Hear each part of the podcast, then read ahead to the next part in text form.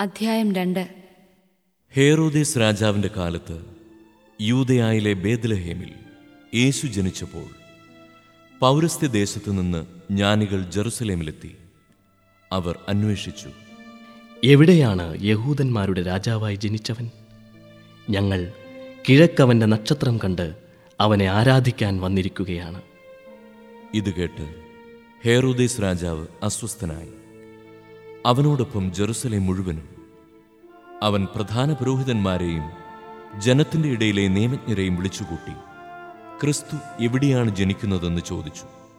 അവർ പറഞ്ഞു യൂതയായിലെ ബേദലഹേമിൽ പ്രവാചകൻ എഴുതിയിരിക്കുന്നു യൂതയായിലെ ബേദലഹേമേ നീ യൂതയായിലെ പ്രമുഖ നഗരങ്ങളിൽ ഒട്ടും താഴെയല്ല. എന്റെ ജനമായ ഇസ്രായേലിനെ നയിക്കാനുള്ളവൻ നിന്നിൽ നിന്നാണ് ഉത്ഭവിക്കുക.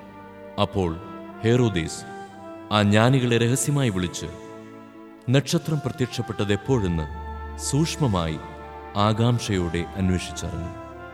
അവൻ അവരെ ബേദ്ലഹേമിലേക്ക് അയച്ചുകൊണ്ട് പറഞ്ഞു പോയി ശിശുവിനെ പറ്റി സൂക്ഷ്മമായി അന്വേഷിക്കുക. അവനെ കണ്ടു കഴിയുമ്പോൾ ഞാനും ചെന്ന് ആരാധിക്കേണ്ടതിന് എന്നെയും അറിയിക്കുക. രാജാവ് പറഞ്ഞത് കേട്ടിട്ട് അവർ പുറപ്പെട്ടു. കിഴക്ക് കണ്ട നക്ഷത്രം അവർക്ക് മുമ്പേ നീങ്ങിക്കൊണ്ടിരുന്നു. അത് ശിശു കിടക്കുന്ന സ്ഥലത്തിന് മുകളിൽ വന്നു നിന്നു. നക്ഷത്രം കണ്ടപ്പോൾ അവർ അത്യധികം സന്തോഷിച്ചു. അവർ ഭവനത്തിൽ പ്രവേശിച്ച് ശിശുവിനെ അമ്മയായ മറിയത്തോടുകൂടി കാണുകയും അവനെ കുമ്പിട്ട് ആരാധിക്കുകയും ചെയ്തു. നിക്ഷേപപാത്രങ്ങൾ തുറന്ന് പൊന്നും കുന്തുരുക്കവും മീറയും കാഴ്ചയർപ്പിച്ചു. ഹേറോദേസിന്റെ അടുത്തേക്ക് മടങ്ങിപ്പോകരുതെന്ന് സ്വപ്നത്തിൽ മുന്നറിയിപ്പ് ലഭിച്ചതനുസരിച്ച് അവർ മറ്റൊരു വഴിയെ സ്വദേശത്തേക്ക് പോയി. അവർ പോയിക്കഴിഞ്ഞപ്പോൾ കർത്താവിന്റെ ദൂതൻ സ്വപ്നത്തിൽ പ്രത്യക്ഷപ്പെട്ട് ജോസഫിനോട് പറഞ്ഞു എഴുന്നേറ്റ് ശിശുവിനെയും അമ്മയെയും കൂട്ടി ഈജിപ്തിലേക്ക് പലായനം ചെയ്യുക. ഞാൻ പറയുന്നതുവരെ അവിടെ താമസിക്കുക. ഹെറോദേസ് ശിശുവിനെ വധിക്കാൻ വേണ്ടി ഉടനെ അന്വേഷണം തുടങ്ങും അവൻ ഉണർന്ന് ശിശുവിനെയും അമ്മയെയും കൂട്ടി ആ രാത്രി തന്നെ ഈജിപ്തിലേക്ക് പോയി. ഹേറോദേസിന്റെ മരണം വരെ അവിടെ വസിച്ചു. ഈജിപ്തിൽ നിന്ന് ഞാൻ എന്റെ പുത്രനെ വിളിച്ചു എന്ന പ്രവാചകനിലൂടെ കർത്താവ് അരുളി ചെയ്തത് പൂർത്തിയാകാനാണ് ഇത് സംഭവിച്ചത്. ജ്ഞാനികൾ തന്നെ കബളിപ്പിച്ചെന്ന് മനസ്സിലാക്കിയ ഹേറോദേസ് രോഷാകുലനായി.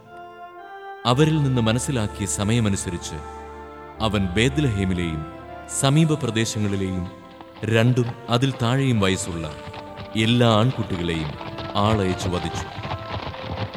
ഇങ്ങനെ ജറമിയ പ്രവാചകൻ വഴി അരുളി ചെയ്യപ്പെട്ടത് പൂർത്തിയായി. റാമായിൽ ഒരു സ്വരം വലിയ കരച്ചിലും മുറവിളിയും റാഹേൽ സന്താനങ്ങളെക്കുറിച്ച് കരയുന്നു. അവളെ സാന്ത്വനപ്പെടുത്തുക അസാധ്യമാണ് എന്തെന്നാൽ അവൾക്ക് സന്താനങ്ങൾ നഷ്ടപ്പെട്ടിരിക്കുന്നു.